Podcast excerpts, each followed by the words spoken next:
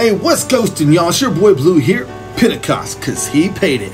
Won't give you a little piece of bread, a little gym, a little something to help you get through your day.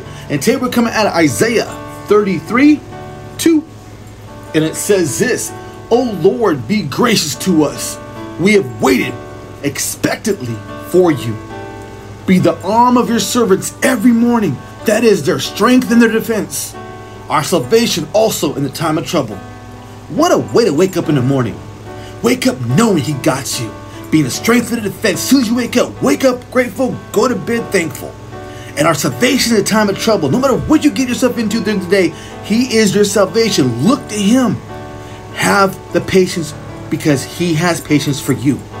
Much love to you. God's grace to you always. Remember, love, peace, and accountability. Let the Holy Spirit do something special for you in your life. And never forget Pentecost, because He paid it at all cost.